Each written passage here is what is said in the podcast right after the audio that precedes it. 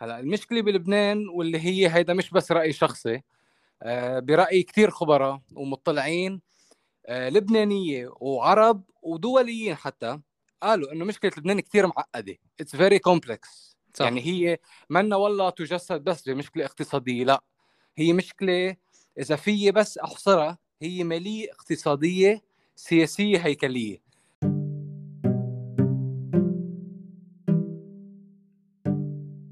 صراحة هاي الحلقة الرابعة من كل حادث وله حديث، ويعني أنا بتشرف وبفتخر أنه أنا أكون عم بستقبل صديقي وشخص عزيز على قلبي كتير، عمر دوغان. كيفك؟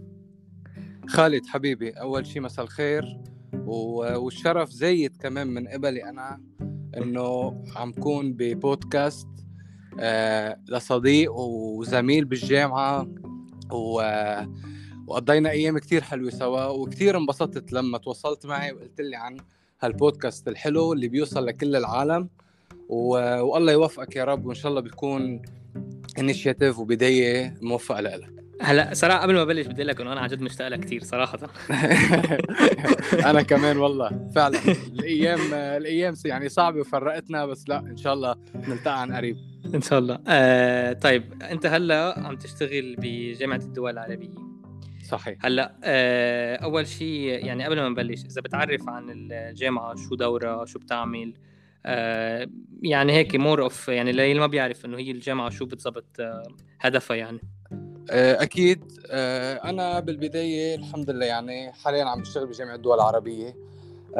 انا اليوم حنكون عم بحكي من اطار شخصي ومن منطلق شخصي، من الاكسبيرينس البسيطه اللي عندي اياها، من الاطلاع اللي عندي اياه، بس أكيد لا شك إنه في تأثير لدور الجامعة علي شخصياً، بس أنا كل شيء عم كون عم أقوله هو على مستوى شخصي. الجامعة العربية، جامعة الدول العربية ليكون الاسم القانوني واضح، يمكن في عندها شوية ضبابية بدورة، خاصة بعالمنا العربي بالمجتمع، يعني باللو بوليتكس. العالم بتقول إنه شو دور الجامعة العربية، شو عم تعمل جامعة الدول العربية. جامعة الدول العربية بميثاقها هي دورة تنسيق المواقف العربية وتشجيع العمل عربي مشترك. يعني لروح أكتر، الجامعة العربية مكونة من 22 دولة عربية حالياً، سوريا عضوية معلقة، سو 21 دولة حالياً. هال 22 دولة بشكل عام هن شغلتهم ينسقوا جهودهم ويشتغلوا سوا ليطلعوا بسياسات يسهلوا أمور العالم بين بعض وبين العالم العربي والعالم الخارجي.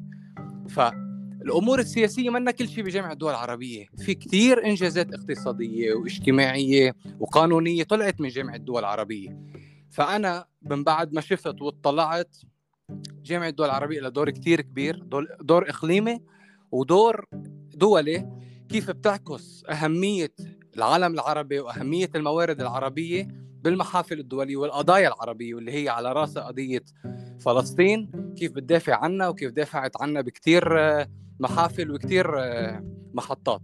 فهيدي بريفلي موضوع الجامعة الدول العربية لها دور كتير كبير، يمكن على المستوى السياسي، المستوى الاقتصادي والمستوى الاجتماعي، بالتنسيق بين كل المواقف العربية. طيب هلا قبل ما نفوت بتفاصيل عن لبنان وعلاقة لبنان بالجامعة الدول العربية،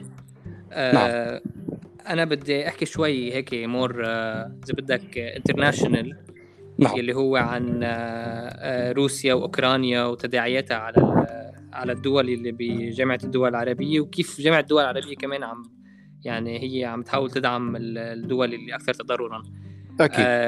هلا أول شيء شو بدك بالشغل وهيك، أنت هلا قاعد بمصر صح؟ صحيح. أنا عايش بالقاهرة. صح. حاسس بالأزمة؟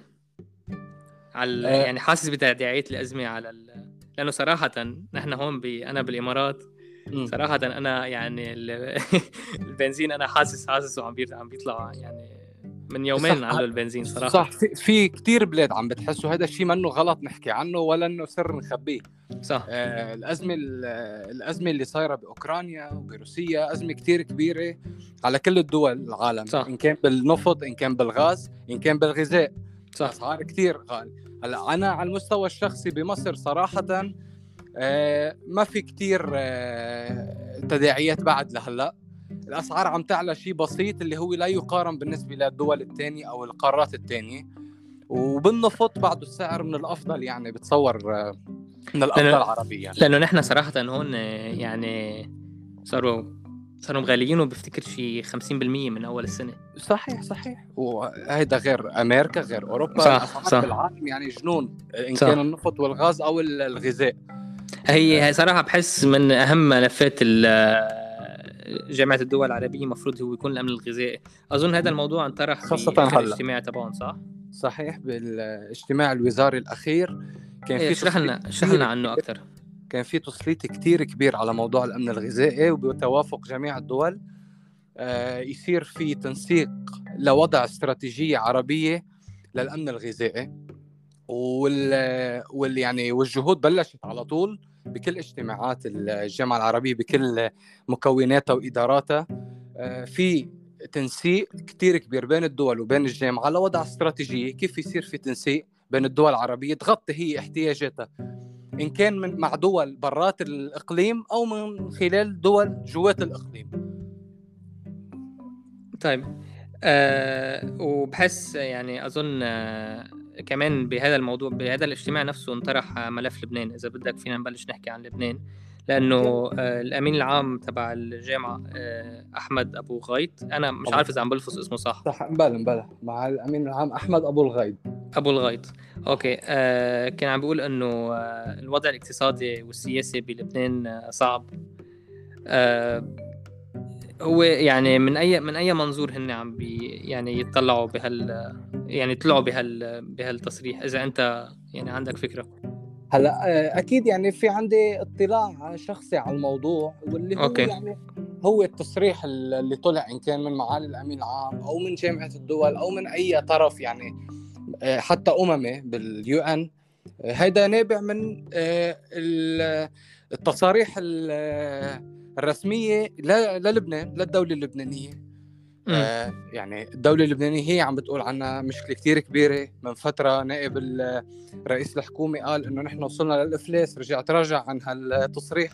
لأنه صراحة يعني أنا بشتغل بالصحافة يعني صحافة الاقتصاد، كلمة صح. إفلاس لحكومة يعني هي شيء كتير معقد أكتر من إنه والله يطلع حدا يقوله 100%، ما في شك. وهيدا الشيء يعني حتى أنا شخصيا بلشت شوف شو معنى كلمة إفلاس لدولة، هي أكبر من هيك بكتير. صح. هو يمكن إنه بالنهاية عنده أسباب ونائب الرئيس الحكومي، بس دغري يعني طلع وتراجع عن هالكلمة، ومنه عيب أبدا. يعني هو يمكن هلا واحد بيكون قاعد بينه وبين بيقول خلص ما الدولة أفلست، بس هي الكلمة أكبر من هيك، خاصة لما تكون بتصريح رسمي.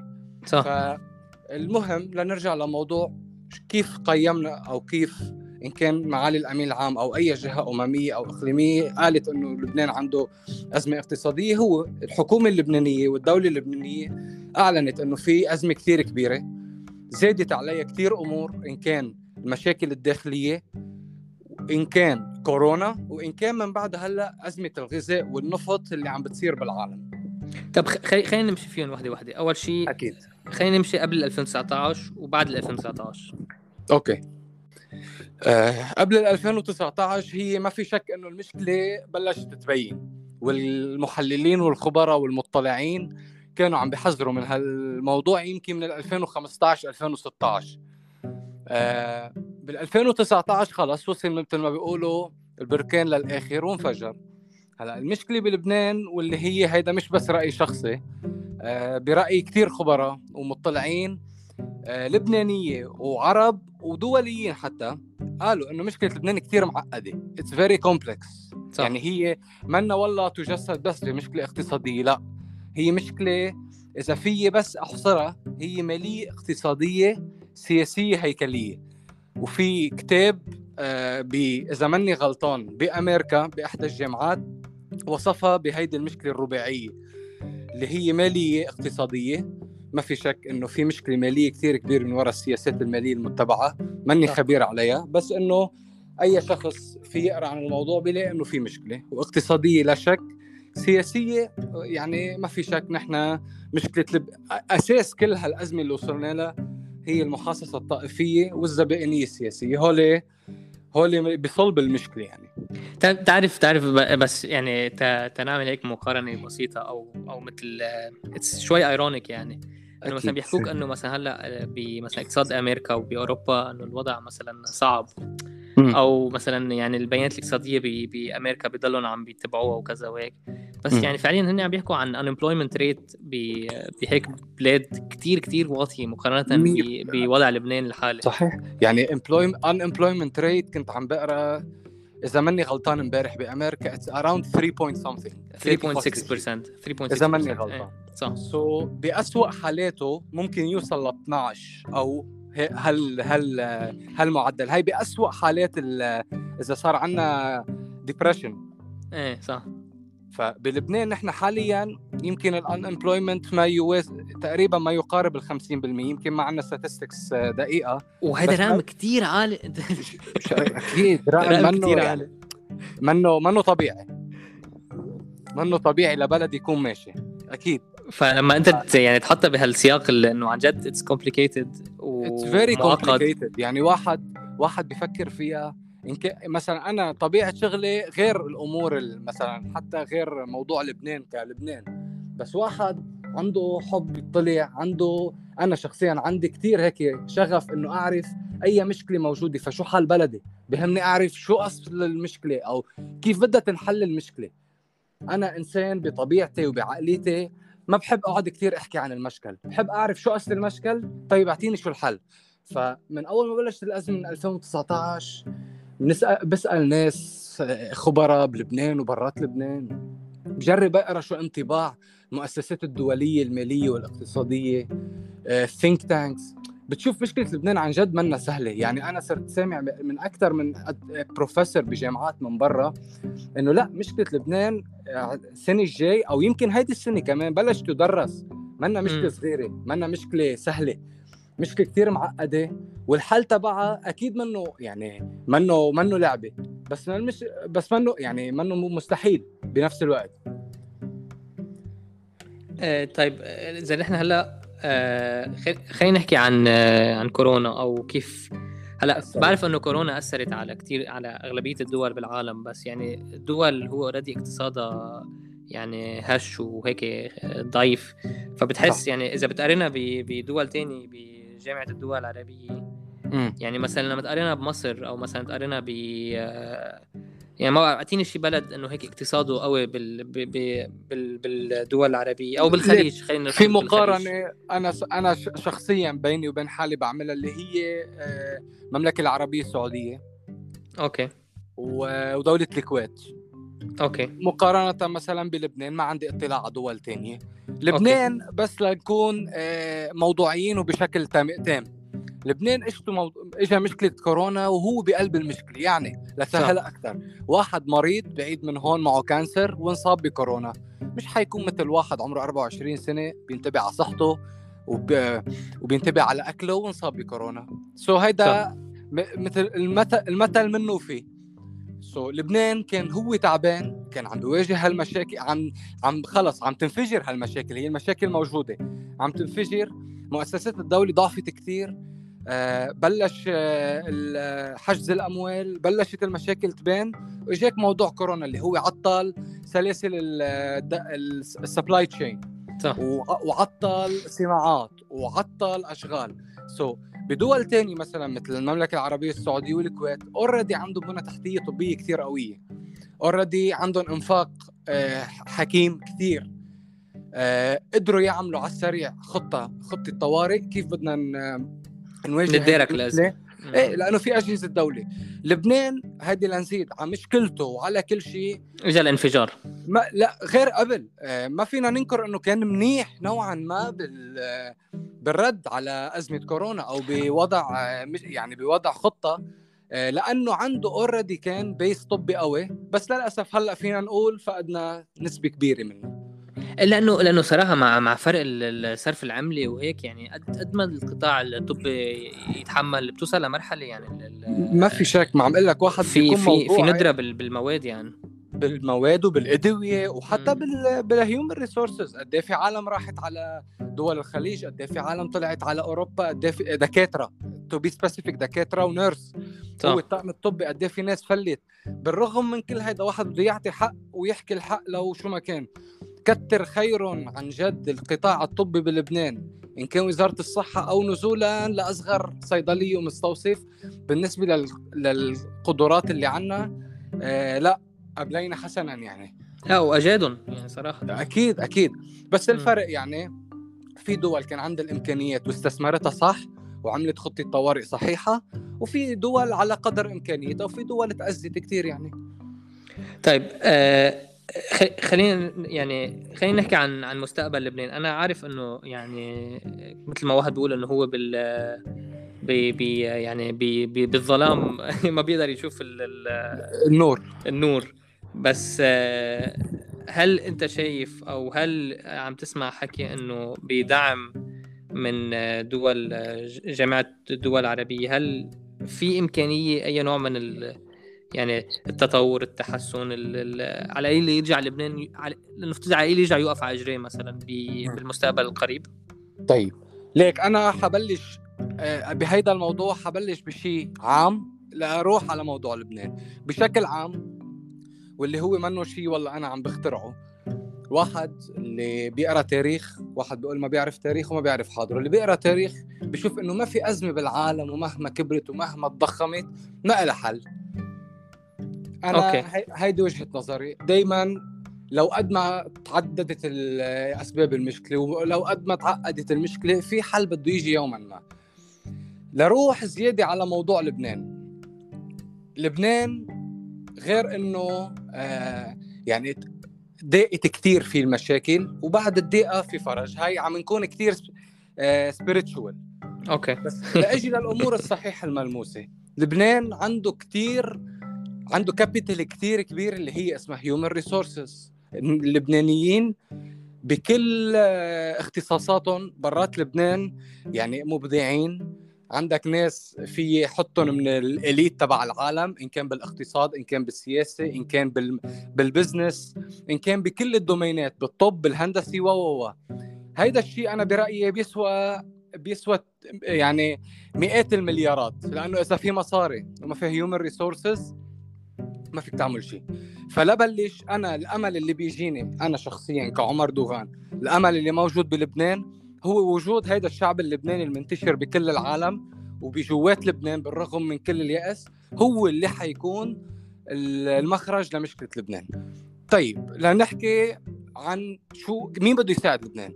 أنا نظريتي الشخصية وعن قناعة لبنان بدستورنا وبالطائف مكتوب إنه لبنان بلد ذو وجه عربي، صحيح؟ صح. بلد لم يذكر إنه بلد عربي. أنا صح. باعتقادي الشخصي ولأسباب يعني لأسباب موجودة، مش والله اعتقاد خيالي، لبنان ما بيقدر يمشي حاله ويزدهر ويعمل اقتصاد قوي ولا ينفتح إلا بانفتاحه، وإذا بدي يروح أكتر نشاطه وتغلغله بالعالم العربي. لبنان ما بيقدر ينفصل جغرافيا، يعني هو جغرافيا خلق بالعالم العربي. تاريخيا الجاليات العربية والسواح العرب والمتمولين العرب بحبوا لبنان كتير كتير، بحبوا لبنان. أنا بستغرب قد ايه بحبوا لبنان. يعني أنا من الكويت للإمارات صح، وسياحي صح، وحتى نروح أكتر من المستثمرين من الخمسينات، كل رؤوس الأموال اللي طلعت من دول الخليجية إن كان وقتها طلع عم نفط بالخمسينات أو من بعده لما بلش يصير فيه ثروات بالدول الخليجية والعربية، كله إجا على لبنان. لأنه عندك كان مؤسسات مصرفية كتير قوية، كان عندك سرية مصرفية، وكان عندك قطاع سياحي يجوا يستثمروا فيه، كان عندك استقرار. وصراحة كمان كانوا يحبوا الصيفية، أنه المناخ بالصيفية هون عند أساس السياحة صيفية. بلد صغير، بلد بتطلع من بحره لجبله بكل معنى الكلمة بنص ساعة. هيدي الكلمة نحن لما كنا نسمعها كنا نضحك نقول خلص طيب ما بنعرف البحر قريب من الجبل. بس واحد لما يسافر ويشوف دول تانية، دول صارت بمصافي يعني الأفضل بالعالم بكل المؤشرات، من مؤشرات التنمية ومن مؤشرات السعادة والنظافة بس فعلا ما في مثل طبيعة لبنان. أنا بالنسبة لألي سهلا معك حق بصراحة، طبيعته كتير بتساعده. نحن هلأ في مشاكل تلوث وفي مشاكل بيئية عم تطلع وشحب المياه وغيره، بس كله له حل. كله له حل. امتى التيرنينج بوينت اللي هي ساعة الصفر نبلش نحل؟ صراحة أنا ما في جواب على هالموضوع، موضوع شوي كتير كبير، في له أبعاد إقليمية أبعاد دولية، بس برجع بقول لك يقيني وأملي الشخصي بلبنان هو بالهيومن ريسورسز الموجودين، واللبنانيين اللي طلعوا من لبنان من زمان أو هلأ اللي مثلنا هن حيكون لهم دور بإذن الله على المدى القريب أو المتوسط بإعادة إنعاش لبنان. أصلا هو الأمين العام بالجامعة الدول العربية كان واضح أنه هو يعني أنه الدول العربية واقفة مع لبنان بدعمها الاقتصادي والسياسي، يعني هو ما في شك، يعني ما أخفى الموضوع صراحة. نحن ما بدنا ننكر أنه كان في أزمة صايرة بين لبنان وبعض الدول العربية لأسباب سياسية، يعني المطلع على الموضوع بيعرفها صح. بس لنحكي بالصحيح، مثل ما برجع لفكرتي الأساسية وإيماني إنه لبنان ما يعني ما في حل له إلا بتقرب من العالم العربي، وأنا هيدا اللي بشوفه. الدول العربية دايما بتقف مع لبنان بالسلم وبالحرب، حتى بالحرب ما فينا ننسى نحن بعد حرب 2006 من الكيان الصهيوني ضد لبنان ما فينا ننكر وقفة الدول العربية من المغرب لنوصل لقطر، مرورا بالمملكة العربية السعودية والكويت ومصر والجزائر وتونس، يمكن ما بدي أنسى دول، بس كلهم بيقفوا معنا. وبالسلم كله بيجي بيستثمر عندك، وكله بيجي بيسوح عندك، وكله بيشكر بأكلك، وكله بيستقصد لبنان من مدري وين. فما فينا ننكر قد ايه مهم دور الدول العربية بلبنان، وحيكون بإذن الله لها دور بإعادة إنعاشه. طيب هلا احنا حكينا عن لبنان كلبنان واقتصاده ويعني مستقبله هيك، وحكينا عن لبنان والخليج وعلاقته مع الخليج. تعال نحكي عن لبنان وعلاقته مع الدول الانترناشنال. اول شيء يعني من دون اي شك نحن بنعرف فرنسا ويعني في عالم عبد الله ملاعب عمل معي بودكاست بسميه الام الحنونه. ايه هيدي يعني هو لقب متوارث يعني بالسياسه اللبنانيه، بيوصفوا فرنسا كالام الحنونه صحيح. ايه فهي خلينا نحكي عن فرنسا، وخلينا نحكي صراحه عن يعني بتحس هلا في موضوع اللي هو الحدود البحريه. أيوة. ما بدي فوت بموضوع الحدود البحرية، بس أنا بحكي كأنه كيف أمريكا وبتحسها هيك هلأ يعني على ترقب اللي عم بيصير بلبنان وبتبعت وفد شو رأيك أول شيء لنبلش مثل ما أنه بلشنا من لبنان على صعيد محلي وطني، على صعيد إقليمي بتصعيد الدولي. أول شيء أنا هيدي دايما بحب أحكيها، إن كان بجلسات خاصة أو لما أقعد مع حدا نكون عم نحكي عن الوضع بشكل عام، في شغلتين كتير مهمين بتاريخ لبنان وهولي ما فينا ننكرهم. لبنان كان من الناس اللي أسسوا جامعة الدول العربية بال45 والأمم المتحدة بال45، فأنت دولة مؤسسة لأكبر منظمتين، وحدة دولية وحدة إقليمية بالعالم وبالتاريخ، سو هيدا الشيء لحاله الوزن. لبنان بيستقبل منظمات يعني كثيرة من منظمات الأمم المتحدة ومنظمات الدولية، فلبنان دايماً أكتف بالمجتمع الدولي وبالتعاون وبالمالتيلاتراليزم. هيدا الشيء يعني مثل ما بيقولوا تريد مارك للبنان. حتى صححني إذا أنا عم غلط، بس أظن آخر قمة اقتصادية كانت لجامعة الدول العربية كانت بلبنان بال2019. القمة الاقتصادية الاجتماعية صحيح لجامعة الدول العربية بال2019 كانت بلبنان 100%. تفضل سوري. فبموضوع يعني علاقة لبنان مع الخارج، لبنان طول عمره رائد بالعلاقة مع الدول الخارجية، إن كان مع أوروبا كان مع أمريكا إن كان مع المنظمات الدولية. وهذا الشيء يعني باين، وفي كتير مراكز بيحتلوها لبنانية بالمنظمات الدولية المالية والاقتصادية والسياسية وبارعين فيها. بموضوع كنت عم تسألني مثلا عن موضوع اهتمام أمريكا بموضوع الحدود وترسيم الحدود بين لبنان يعني مش بس الحدود، بس انه ان جنرال هي بتحس انه امريكا من فتره لفتره بتحس انه هيك هي انه مثل يعني ملف لبنان بتحسه انه يعني هلا بهالحاله اكيد منه من البرايورتيز تاعولها بحكم الحرب بروسيا، بس يعني اذا خف ضغط الحرب بروسيا بتحس انه ملف لبنان يعني منه ملف من اللي بيستسهلوه هلا صحيح، بس لكون دقيق بحكي، هلا الإدارة الأمريكية هي إدارة كبيرة منظمة مشعبة، عندها إدارات وعندها أقسام. فموضوع لبنان دايما موجود بالإدارة، الإدارة بتغير الرؤساء على مدى التاريخ، الإدارة موجودة، الملفات موجودة بتتسلم تسليم، بس في إدارة بأكملها عم يشتغل على الموضوع. سو موضوع لبنان دايما موجود. السفر اللي بلبنان دايما بيكونوا من السفراء الصف الأول للولايات المتحدة، والاهتمام الأمريكي دايما موجود. لنزيد على موضوع المواضيع اللي عم بتصير هلأ اللي هي بين لبنان والكيان الإسرائيلي، هو لأنه شيء مختص بالغاز والنفط، ونحن بالعالم هلأ عم نعاني من مشكلة كتير كبيرة اسمها الغاز والنفط. سو أكيد بده يكون في اهتمام بهالموضوع، خاصة بحوض الأبيض المتوسط اللي هو الله أعلم، أنا بشوف له دور كبير كتير بالمرحلة الجاية بالسبلاي تبع الغاز والنفط لأوروبا، لأنه هو البديل الأقرب والأنسب لأوروبا. بس أعمل دعاية لحالي أنا يعني ترقبوا حلقة في المستقبل القريب عن ملف الغاز بلبنان. فيك تكفي، يلا أنا بدي أنطر كمان هالموضوع، موضوع شيق صراحة ومهم.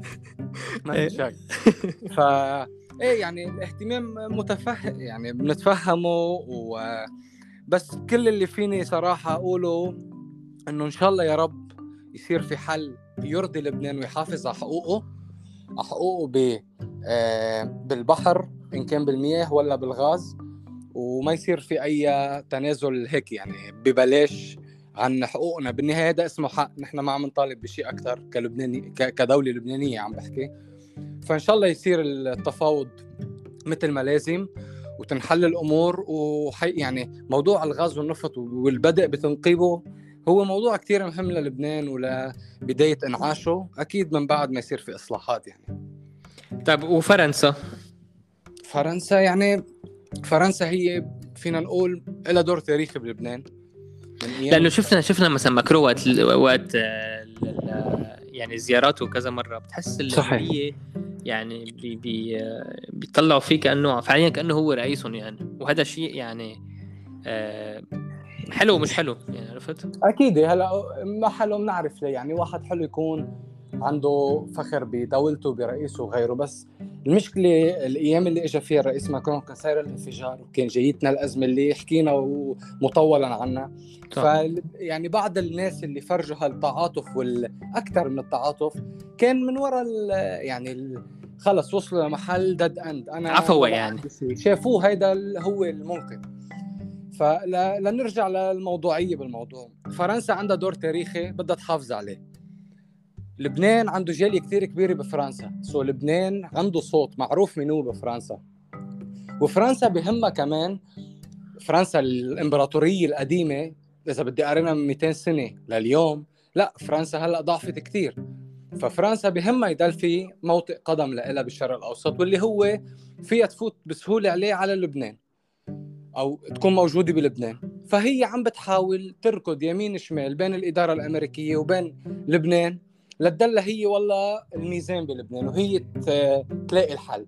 هلا فشل هالامر ببعض الامور، وشفنا يمكن بتشكيل الحكومه السابقه يعني يا دوب رادوا فرنسا، هي كان لازم تكون حكومه تكنوقراط بامتياز ومش مش سياسيه وتطبق الاصلاحات، ما صار كل هالامور.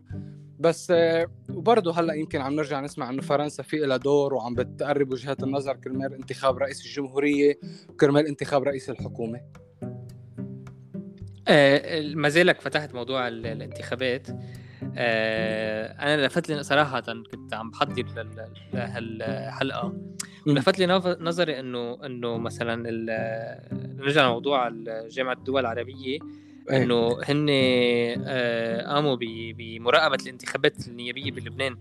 فأنا صحيح. يعني حسيت إنه يعني صراحة حسيت إنه أوف يعني مثلا ما بعرف انه هذا الشيء هل يطبق كمان بدول تاني ولا، لانه ملف الانتخابات بلبنان هو ملف حساس.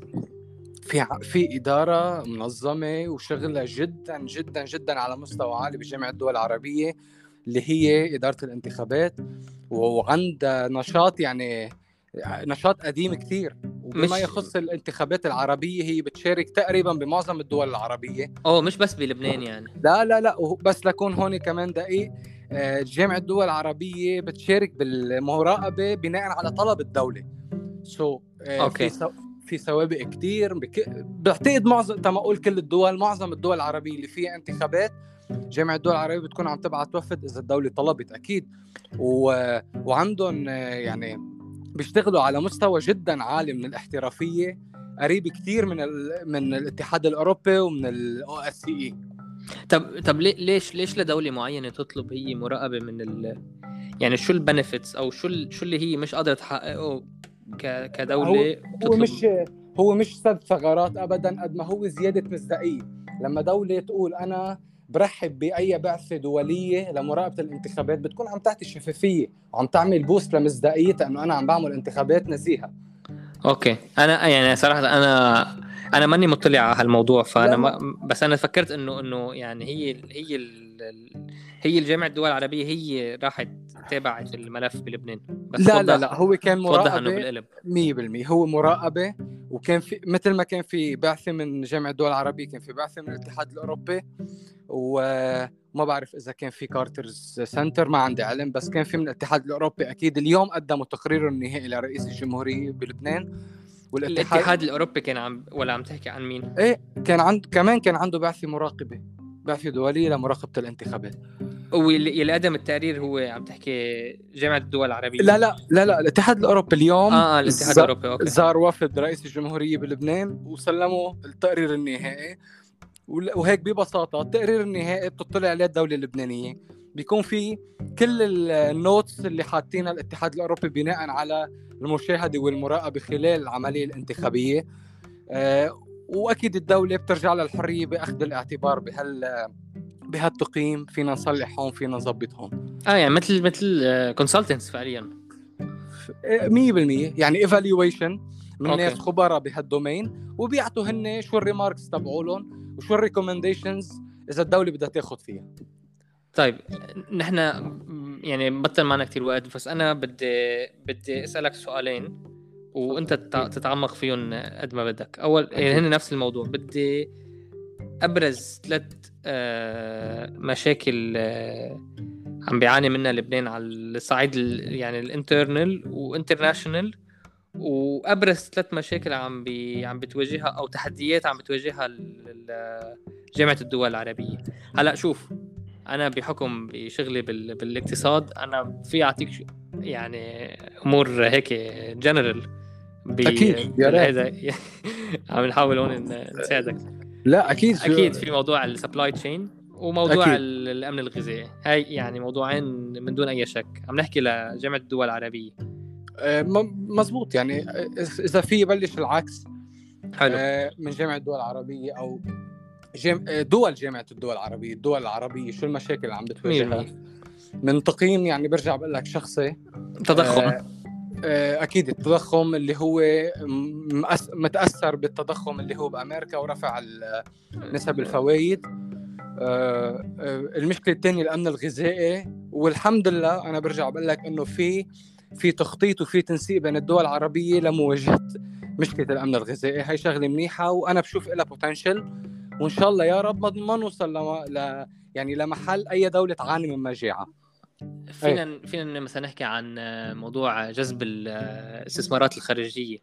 صحيح، لأنه يعني هلا أوكي في إنفلو من وراء روسيا بالخليج، بس كمان بتحس إنه يعني مع التقلبات اللي عم بتصير بالجنرال يعني بالأسواق يعني تقلبات العالم عم تشهدها، بتحس إنه خاصة بمصر كتير عم بتعاني من موضوع الاستثمارات الخارجية تيجي على لبنان، خاصة في على مصر، خاصة في ظل الفرق العملي إنه العملة بلشت شوي كمان تواجه الضغوطات.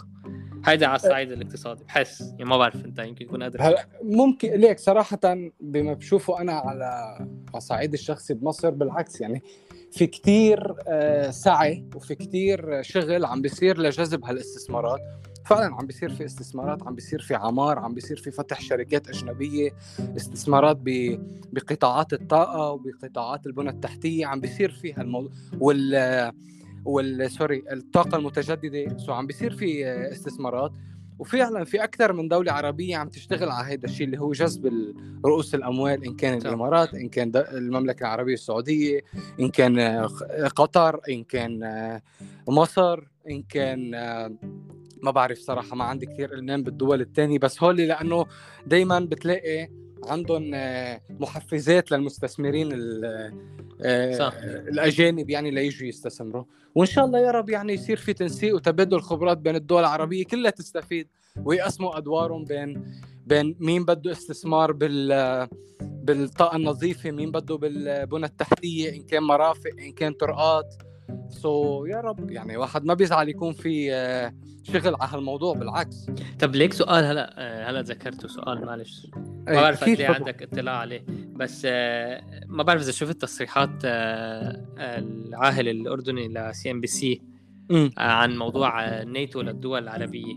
نعم اكيد سمعت عنه، بس صراحه هو يعني كان الرد سريع وواضح من وزير الخارجيه الاردني لما كان متواجد ببيروت باللقاء التشاوري لوزراء الخارجيه العرب. قال بوضوح انه العاهل الاردني الملك الاردني ما تلفظ بهالموضوع وما هو فتحه. في احدى الصحفيين ساله هل في تفكير بانشاء ناتو عربي او ما يشبه الناتو بالدول العربيه، ونفى هذا الشيء، انه ما في اي تنسيق او ما في اي فكره يصير في تنسيق امني بين الدول العربيه واسرائيل بالوقت الراهن. كان الجواب واضح وصريح. هو قال انه ما في تنسيق، بس هو قال انه ما عنده مشكله هو شخصيا.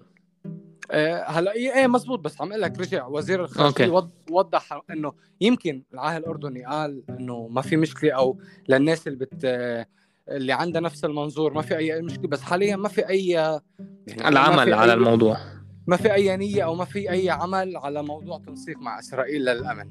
لا اوكي طيب. وعلى صعيد لبنان تنرجع لسؤالنا صعيد لبنان المشاكل كتير يا خالد صراحة. والله المشاكل كتير، بس لأرجع لأول البودكاست أنا قلت لك أنا إنسان بحب شوف أصل المشكلة، مش لأحكي عنه وكبره وضخمه، للاقي الحل. بداية لبنان برأيي وبخبرة كتير خبراء ومطلعين على الموضوع المالي الاقتصادي، لا شك أنه بدنا نبلش من إصلاحات، من تعديل قوانين، من تعديل أداء الحوكمة تبعية الحكومة اللبنانية.